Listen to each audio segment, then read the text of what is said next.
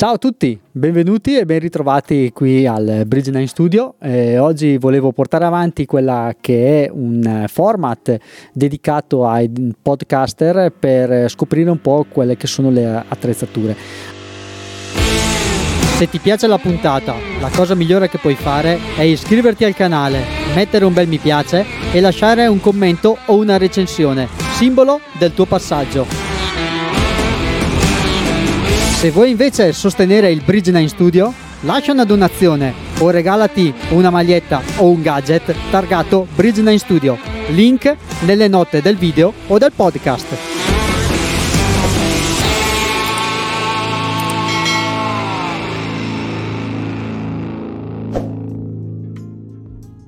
Avevo già fatto un video al riguardo che parlava appunto delle differenze tra quello che è il microfono eh, USB con il microfono più scheda eh, audio. Questa sera volevo continuare un po' questo percorso che avevamo fatto insieme parlando nello specifico dei microfoni e ho coinvolto come al solito eh, il mio amico Marco Civolani che mi assiste anche stavolta. Ciao Marco. Ciao Mac, ciao a tutti. Ti chiedo prima di tutto di parlarci dei microfoni, tu ci siamo già confrontati prima su un po' su quella che era la direzione di questa puntata, per cui tu saggiamente hai già preparato le, le due versioni. Ti prego di spiegarci un po' quali sono le differenze tra un microfono dinamico e un microfono a condensatore. Ok, allora, mh, mm, innanzitutto diciamo, partendo dall'aspetto estetico, eh, si riconoscono tipicamente. Chi, fa, chi lavora nell'ambito, comunque chi è appassionato, impara eh, fin da subito, o meglio, non fin da subito, impara con l'esperienza a riconoscere ehm, le tipologie di microfono, perché anche perché i costruttori, vuoi per motivi eh, proprio di design, ma anche per motivi più tecnici, tendono a differenziare i costruttori che, che realizzano eh, sia microfoni dinamici che condensatori tendono un po' a differenziare i design dei prodotti in tal senso. Quindi, eh, prima di tutto, partiamo proprio dalle cose basilari. Se scegliete un microfono a condensatore rispetto a un dinamico, la prima cosa che dovete sapere è che questi microfoni vanno alimentati. Quindi tipicamente eh, i costruttori si appoggiano a quella cosiddetta alimentazione Phantom, okay. che è un'alimentazione che viene fornita oh, dal mixer per chi usa i mixer oppure dalle interfacce delle schede audio per chi collega il microfono direttamente alla scheda audio, senza la quale il microfono a condensatore non può funzionare. Che è quel tastino che troviamo sulle, sulle schede audio con scritto magari 48 volt. Esatto, esatto. Però ecco, accertarsi che questa funzione ci sia, perché altrimenti il microfono condensatore non può essere usato. Ci sono dei modelli tipo quello che ho io qui, è un HGC 1000 che è fuori produzione, adesso la KG fa il C1000S, che è l'evoluzione di questo modello. Questo, come anche altri, può essere alimentato anche da una batteria 9 volt. Ecco, dicevo, con i dinamici questo non, eh, non serve. Eh, una cosa che vabbè, dico è eh, anche quando facciamo i nostri corsi di, di sound engineering la diciamo sempre eh, la Phantom non nuoce ai microfoni dinamici, nel senso che se si collega un, mic- un, microfono dinamico a un ingresso in cui la Phantom è attivata non succede niente, non si rovina, però non gli serve. Contrariamente, contrariamente però bisogna stare attenti con i microfoni a condensatore a non staccarli con la Phantom attiva, perché potrebbero dan- danneggiarsi. Sì, o comunque per bene che vada tirate una botta alle casse se avete il volume alzato o alle cuffie mm-hmm. e mhm. quindi rischiate di danneggiare i coni delle casse. Ok. Detto questo, che vabbè, potrebbe sembrare un limite nei, nei confronti dei microfoni a condensatore, eh, diciamo il vantaggio che si ha, che è il vantaggio mh, più grande secondo me che danno i microfoni a condensatore rispetto ai dinamici, è che eh, la, la, circuiteria elettronica che c'è all'interno, che va alimentata appunto con questa, con questa alimentazione supplementare, conferisce delle caratteristiche timbriche eh, al microfono a condensatore che in un certo senso lo rendono più versatile, secondo me. Uh-huh. L'argomento di, di, questa puntata è, è, molto verticale, quindi cercheremo di contestualizzare esatto, queste cose. Perché a me interessava nello specifico andare a individuare qual era il microfono, quale è meglio e quando è meglio e perché usare un microfono a condensatore piuttosto che un microfono eh, dinamico nell'ambito del podcasting. Beh, allora cado a bomba sulla domanda, non so se per te va bene. Vai, vai. Però la risposta chiaramente è dipende, mm, secondo me. dipende da tante cose. Eh, diciamo che ehm, per la, il podcasting, ecco, andrebbe fatto un discorso di questo tipo, secondo me. Mm-hmm. Il mhm. podcasting eh, ricade nella categoria che eh, chi studia um, sound engineering, chi affronta, diciamo, chi lavora anche nel mondo sound engineering, eh, categorizza col termine speakeraggio, no? okay. che è una parola ibrida italiano-inglese, e, e che vuol dire tradotta ripresa di parlato.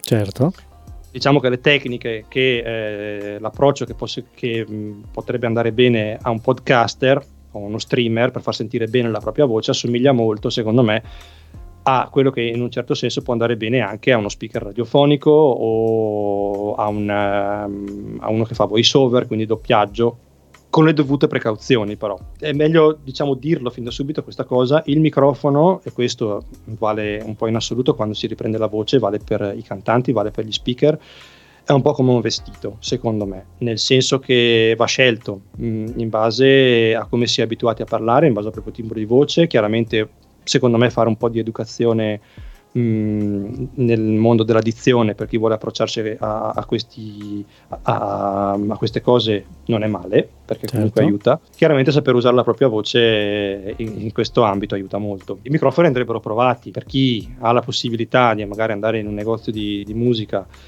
e provarli spendere magari qualche ora chiaramente mh, fermo restando la disponibilità del negozio a farveli certo. provare sarebbe buona cosa. E magari anche a comprarli in negozio dopo averli provati.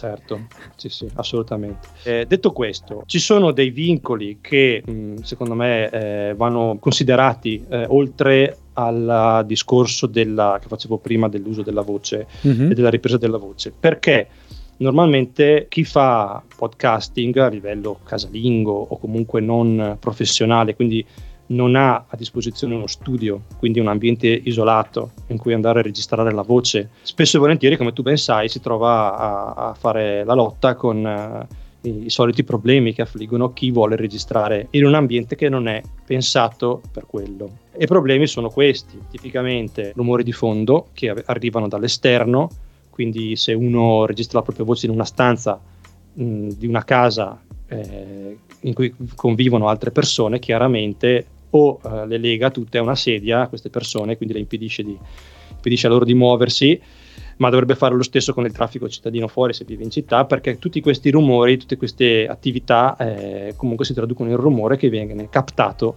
per forza di cose anche dal microfono. Certo. E questo è un problema perché eh, quando si è concentrati a, a, diciamo, a, registrare una puntata di un podcast o comunque a, a fare voice over in generale, eh, non ci si accorge di questi rumori perché mh, mm, noi con la nostra percezione tendiamo a isolarli, no? Quindi il nostro cervello li filtra, mm-hmm. ma il microfono no. E quindi poi quando andiamo a riascoltarci, magari il, eh, il voice over, la registrazione è venuta benissimo, ci accorgiamo che è passato l'aereo, che eh, non so, il nostro fratellino fuori, fuori dalla porta stava giocando e che si sente, tutte cose così che eh, appunto poi possono rovinare il prodotto e quindi tante volte si è costretti a rifare eh, perché non sempre si riesce a correggere in post produzione e comunque porta via tempo. Certo. Sarebbe meglio quindi, come sempre, partire da una registrazione che vada bene, no? che abbia meno problemi possibile. E in questo, per quanto comunque un microfono a condensatore possa, come dicevo prima, essere più versatile e normalmente essere anche più adatto, secondo me, alla registrazione di voice over, di speakeraggio, ha il problema che è più sensibile problema, non è un problema, ha la caratteristica che è più sensibile normalmente di un microfono dinamico. Certo. Okay?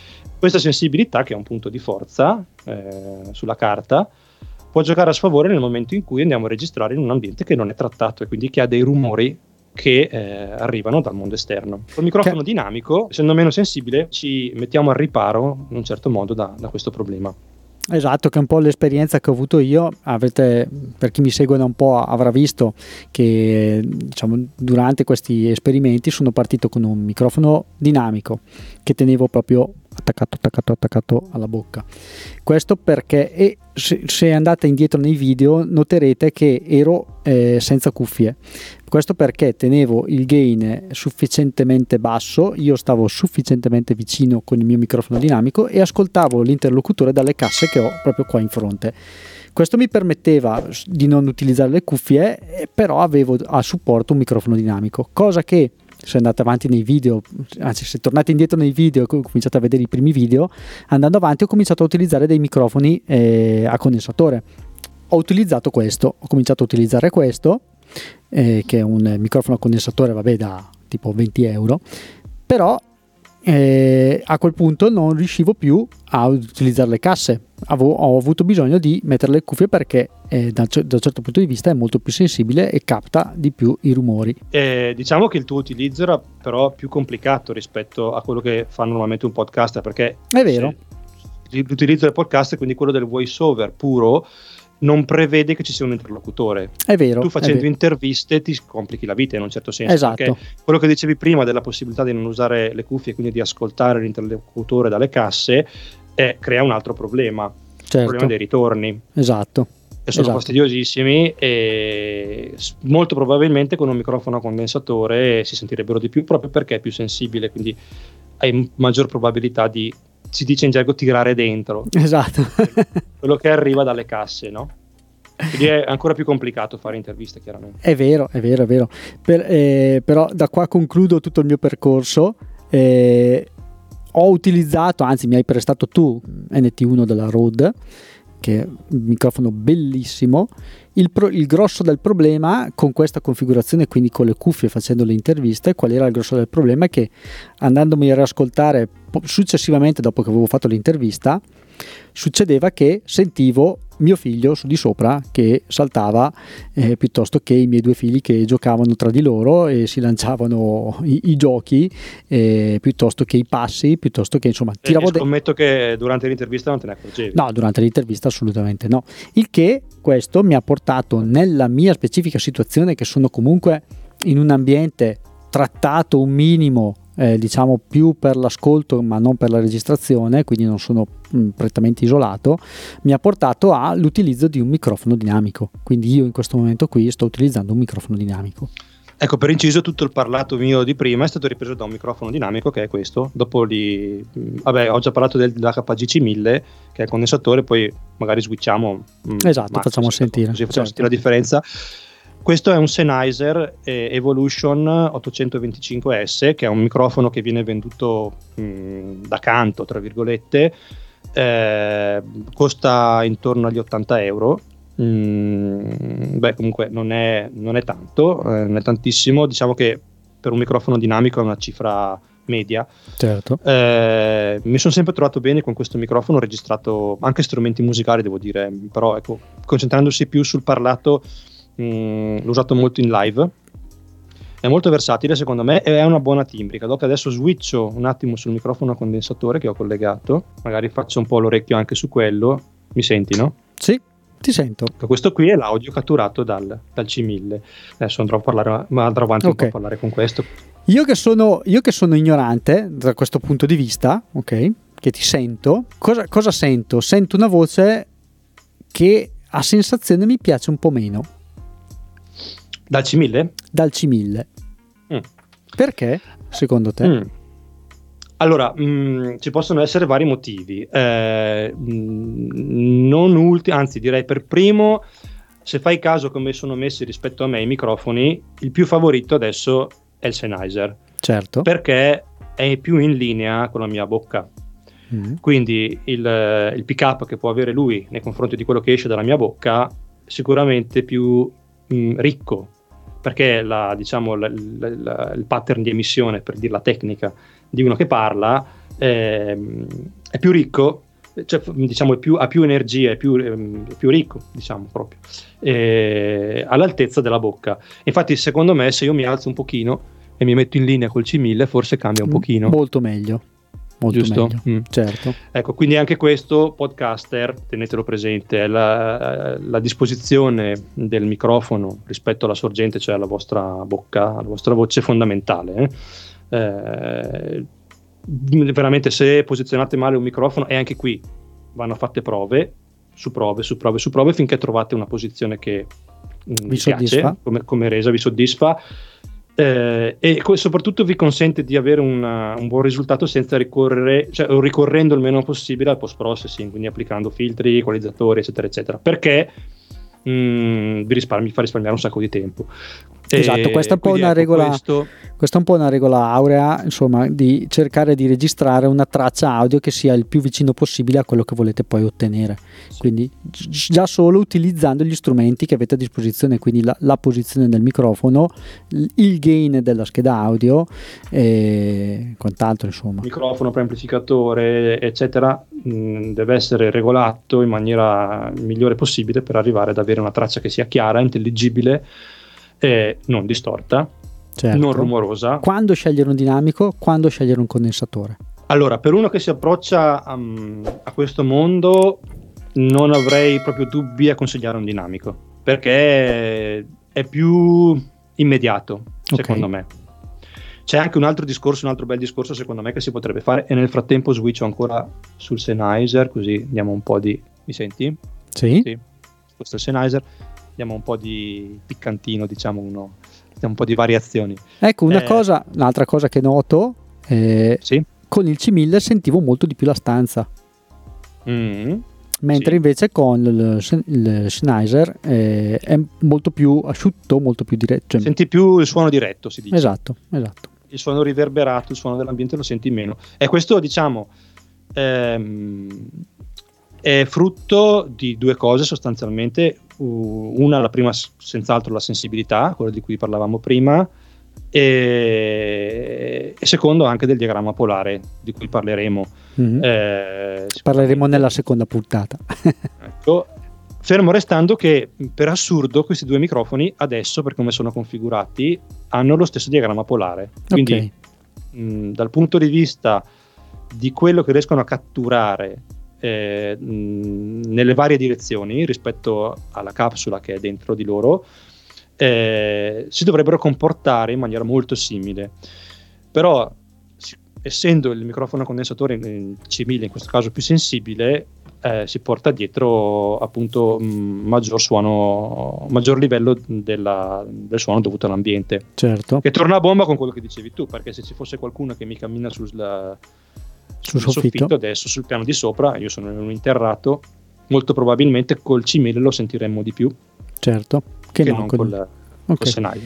C'è anche un'altra, un'ultima cosa, e ho sì. finito, eh, la dico anche se chiaramente stasera non parliamo di compressori, normalmente il segnale che esce dal microfono dinamico tende a essere più compresso in dinamica, qui parliamo di dinamica, di quello che esce da un condensatore. Il condensatore mh, ha una dinamica più estesa, più ampia di un, um, di un dinamico. Eh, scusate il gioco di parole, ma è così. Eh, questo vuol dire che eh, è migliore come microfono, in teoria, perché riesce a catturare e a riprodurre eh, suoni deboli e, e contemporaneamente anche suoni più forti e a renderli per quello che sono. Ok? Quindi eh, se chiaramente ho una catena di acquisizione del suono mh, degna e che riesce a gestire i livelli di dinamica che il microfono a condensatore è in grado di propormi, allora registrerò un segnale che rispetta di più eh, tutte le caratteristiche anche dal punto di vista del, della dinamica, quindi del, del, del, livello proprio del volume del segnale che era originale, quindi quello che eh, impatta diciamo, sul microfono e che riprende col microfono. Il microfono dinamico tende a sacrificare un po' questo aspetto e quindi eh, i, micro- i, segnali mh, mm, che sono più bassi di livello vengono alzati un pochino e i segnali che sono alti di livello, quindi più intensi, vengono un po' abbassati. Questo schiaccia eh, la dinamica, si dice comprime un po' la dinamica, che però è, per chi fa eh, speakeraggio, voiceover, quindi anche podcasting, è un aiuto. Certo. Eh, perché, mi, tro- mi, mi, trovo già una traccia diciamo compressa quindi diciamo una traccia compressa, tu- esatto. tutto allo stesso volume se vogliamo semplificarla. E soprattutto se, per chi appunto non ha studiato dizione non ha uh, competenze specifiche quindi non è in grado di controllare la voce come può fare ad esempio un attore certo. eh, questo aiuta molto perché eh, diciamo mh, consente di ottenere un segnale più intellegibile che è la cosa più importante sul parlato eh, senza fare sforzi, chiaro, facendone meno. Chiaro, chiaro. Quindi, cioè, l'orecchio è più, è più, bello, è più bello. Esatto. Più, infatti, infatti, era una cosa anche che par- parlando con te ti dicevo, ah, cambiando anche con i microfoni, facendo questo tipo di, diciamo, di puntate, interviste piuttosto che, eh, anche a me stesso all'orecchio mi sembrava più bello il, comunque il microfono dinamico rispetto a un microfono condensatore cioè sì, rispetto al microfono condensatore, sì. eh, ancorché il microfono condensatore era un, un signor microfono condensatore, eh, probabilmente anche per, per questo, diciamo, ehm, eh, compressione, questo schiacciamento, del, questo livellamento del, del, volume che porta ad avere proprio una cosa un po' più bella. Poi e qua lo diciamo e dopo rimandiamo alla, alla, alla seconda puntata che faremo. Eh, una cosa che mi piace tantissimo, che però anche il microfono a condensatore ha, credo, eh, qui verrò smentito, è l'effetto prossimità del microfono. Assolutamente sì, ecco, hai fatto bene a ricordarmelo. No, perché è un, eff- allora, è un effetto che mi, mi, pi- mi, piace in particolar modo perché mi permette di eh, equalizzare la mia voce a seconda di come io utilizzo il microfono, nel senso che ottenere quell'effetto speaker avvicinandomi appunto al microfono dinamico. Mm. Facciamo, faccio anche un esempio, adesso io sto parlando, eh, adesso è attivo il microfono dinamico, quindi Sennheiser sta funzionando, così sono a circa una spanna dalla, dalla capsula, eh, la mia voce suona così, se mi avvicino, mi avvicino, mi avvicino, man mano che mi avvicino adesso sono praticamente a contatto del, del filtro antipop di cui parleremo la mia voce cambia molto. Certo, giusto? certo. Ed è l'effetto si prossimità. si arricchisce di basse frequenze, diventa più calda, più piena. È un effetto che gli speaker radiofonici conoscono benissimo, lo sfruttano. Eh, e sì, in alcune occasioni eh, eh, cioè, diciamo, sapere che esiste eh, è un, comunque una, una, uno strumento in più perché io a costo zero veramente a costo zero solo spostandomi è come se avessi inserito in questo caso un equalizzatore eh, sulla, sulla, catena di acquisizione del mio segnale che mi pompa le basse. Esatto. Questo l'ho fatto a costo zero, semplicemente avvicinando, messomi lì lontano. Cosa che invece il microfono a condensatore non ha, o ha in minor parte. Eh, no, no, ce l'ha, ce l'ha. Ce l'ha anche quello, che fa la differ- sì, quello che fa la differenza, ci sono, eh, adesso lo faccio sentire, anche con, con il C1000. Dimmi quando mi senti. Sì, ti sento. Senti, adesso sono una spanna più o meno sì. dal microfono, mi avvicino, mi avvicino, mi avvicino, mi avvicino. Sì, ce l'ha. Dovrebbe cambiare anche. Ecco, quello che fa la differenza, ed in effetti ci sono dei casi, mi allontano, eh, ci sono dei casi in cui mh, mm, i microfoni a condensatore, quello sì, non hanno l'effetto prossimità, ma non dipende dalla tecnologia mm. costruttiva, eh, dipende dal diagramma polare eh, tutti i, i, i, microfoni che hanno un diagramma polare direzionale, si dice, quindi cardioide, ipercardioide, supercardioide, eh, hanno effetto prossimità. I microfoni a condensatore mh, mm, che hanno diagramma polare eh, omnidirezionale non hanno effetto prossimità. Questa ah, cosa non, questo giochetto non funziona. Allora, se, se, se mi permetti, rimanderei tutto il discorso del, dei principali parametri da analizzare ai microfoni alla seconda puntata dedicata appunto a, a questa cosa. Cioè, l'ultima cosa che dimenticavo di dire che è fondamentale, prima mi hai chiesto eh, cosa si consiglierebbe a un podcast e ho detto andare a bomba su un dinamico. Okay. C'è anche un motivo non secondario che è il costo. Ah, okay. Normalmente i microfoni a condensatore costano ben di più dei microfoni dinamici, soprattutto per prodotti insomma buoni. buoni. Ecco. Cioè, insomma, eh, allora, su C1000 adesso io questi qua li avevo comprati a coppia, li avevo pagati 300 euro a coppia mi sembra, ma anni fa, eh. adesso certo. non so quei 300 euro cosa corrisponderebbe. Diciamo che un Rode NT1 adesso costa, che comunque è un buonissimo microfono, diciamo, non questa versione perché questa qua è quella vecchia, quella che hai tu, eh, scusa, più. è questa, e tu mi vedi da lì, non lo fanno più, ma adesso fanno l'NT1A mi sembra, costa il bundle, sì. costa tipo 150 euro, per cui è comunque diventato... Comunque è poco, eh? È, è comunque sì, è diventato accessibile, sì sì. Poi dopo trovi e... in commercio anche queste cose qua, che mi dispiace adesso non far sentire, ma queste cose qui eh, hanno dei grossi, grossissimi difetti. Eh, uno su tutti è del tipo che se io martello sul, sul cavo attaccato, questo mi si ripercuote all'interno della capsula, mi si ripercuota sul microfono proprio. Quindi io sento... non è isolata meccanicamente. Non è isolata meccanicamente mm. la, la, capsula, per cui questo mi dà parecchi problemi, il che potrebbe essere un problema per un podcaster piuttosto che per uno speakeraggio che vuole appunto parlare eh, e magari nel frattempo gesticola piuttosto che scrive sulla tastiera quindi mi sentirei tutti tec tec tec tec tec tec tec, tec.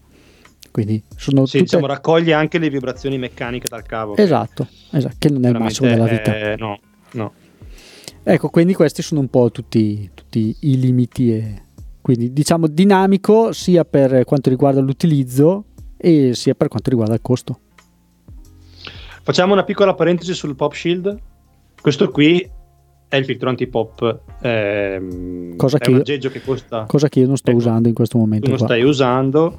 Ehm, allora, usarlo o non usarlo, anche qui va provato, secondo me, nel senso che eh, teoricamente questi aggeggi sono acusticamente trasparenti, si dice, quindi il materiale in cui è realizzato eh, porta dei vantaggi, che adesso dico, ma non toglie niente al suono, quindi averlo o non averlo dovrebbe essere trasparente, adesso posso provare anche a abbassarlo. Vediamo, non so se cambia qualcosa. Magari il mio non è proprio trasparente perché costa veramente poco. Sei un po' più alto, in verità. Di livello? Ah, sì, appena appena. Ah. Ho avuto questa impressione. Sì? Sì. Torno a coprirli? Sì? Sì, sì. Confermi? Qualcosa sì, okay. qualcosa sì, qualcosa Adesso io sto usando il C1000, sì. Ah, vabbè, ok. Lo avvicino, lo avvicino. Eh, vabbè, insomma, diciamo che c'è comunque, nel senso il filtro è sempre lo stesso, messo davanti certo. a uno o all'altro è lo stesso. Ehm, nel frattempo magari torno sull'altro così facciamo ancora un po' di... Mi senti? Ok. Allora, secondo me eh, se uno ha intenzione di registrare la propria voce un po' come stai facendo tu Mac, quindi con, con quelle distanze lì, quindi tenendo il microfono abbastanza distante, quindi eh, rinunciando all'effetto prossimità, mm-hmm. ok? quello è, eh, il Pop Shield lascia un po' il tempo che trova. Eh, perché eh, diciamo il segnale eh, e i difetti, perché il Pop Shield serve a correggere dei difetti, i difetti che potrebbe correggere un Pop Shield mettendo il microfono a quella distanza dalla bocca, mh, diciamo, vengono già meno naturalmente. Il pop shield ha, se- ha, senso usarlo nel momento in cui uno decide di stare molto vicino al microfono, secondo me, e quindi di sfruttare ad esempio l'effetto prossimità perché la sua funzione, lo dice proprio il nome, è di fermare eh, il pop, cioè quelle che tecnicamente si chiamano le plosive, okay. che sono le lettere del parlato, le P, le T, eh, le lettere che pronunciate provocano eh, uno spostamento d'aria certo. che non è voluto perché diciamo, non, non mh, mm, conferisce maggiore intelligibilità a quello che stiamo dicendo però c'è perché fisiologicamente succede. E, e, questo però, siccome il microfono non funziona proprio come un orecchio umano, se questa aria che si muove arriva a impattare sulla capsula, genera questo suono qui che si vuole evitare, adesso lo, chiaramente lo esagero. è il vento certo. no? alla fine che invece se mi metto a soffiare con, con il filtro davanti dovrebbe sentirsi quasi niente o, o niente addirittura. Giusto? Giusto? Qualco- sì, qualcosa si sente chiaramente, chiaramente probabilmente è più il rumore de- dell'aria che va sul, sul filtro però non senti, no, non senti... Non senti il rombo, no? quello lì non lo senti più. Ecco, eh, ferma le plosive, quindi se, diciamo, il suo scopo è proprio quello di fermare l'aria che noi emettiamo quando pronunciamo quelle lettere eh, prima che arrivi a impattare sulla capsula e quindi il microfono non la, non la trasduce, si dice, non la troviamo nel segnale registrato. Bene Marco, io ti ringrazio per questa prima tornata del, della nostra serie dedicata ai ah, microfoni. Ringrazio io te. che, che io ti, ti, ogni tanto ti martello in verità. Ma no. Oh, Civo ci sei? Civo ci sei? Bello. Vieni con È me. Divertente. Facciamo questa cosa insieme, dai, ti prego. No, spero di non aver detto troppe castonerie. Beh, allora, se Civo ha detto delle castonerie, qua sotto nei commenti lo bastonate, così ah, almeno sì, ci facciamo un bel confronto sano e produttivo. Ok? Va bene, dai. Grazie mille, Civo, per la tua disponibilità e ci, ci vediamo Grazie prossimamente perché abbiamo in serbo sempre legato al mondo dei microfoni per i podcaster un po' di, un po di cose, un po' di cosette da, da scoprire insieme. Ciao a tutti. Ciao a tutti, alla prossima.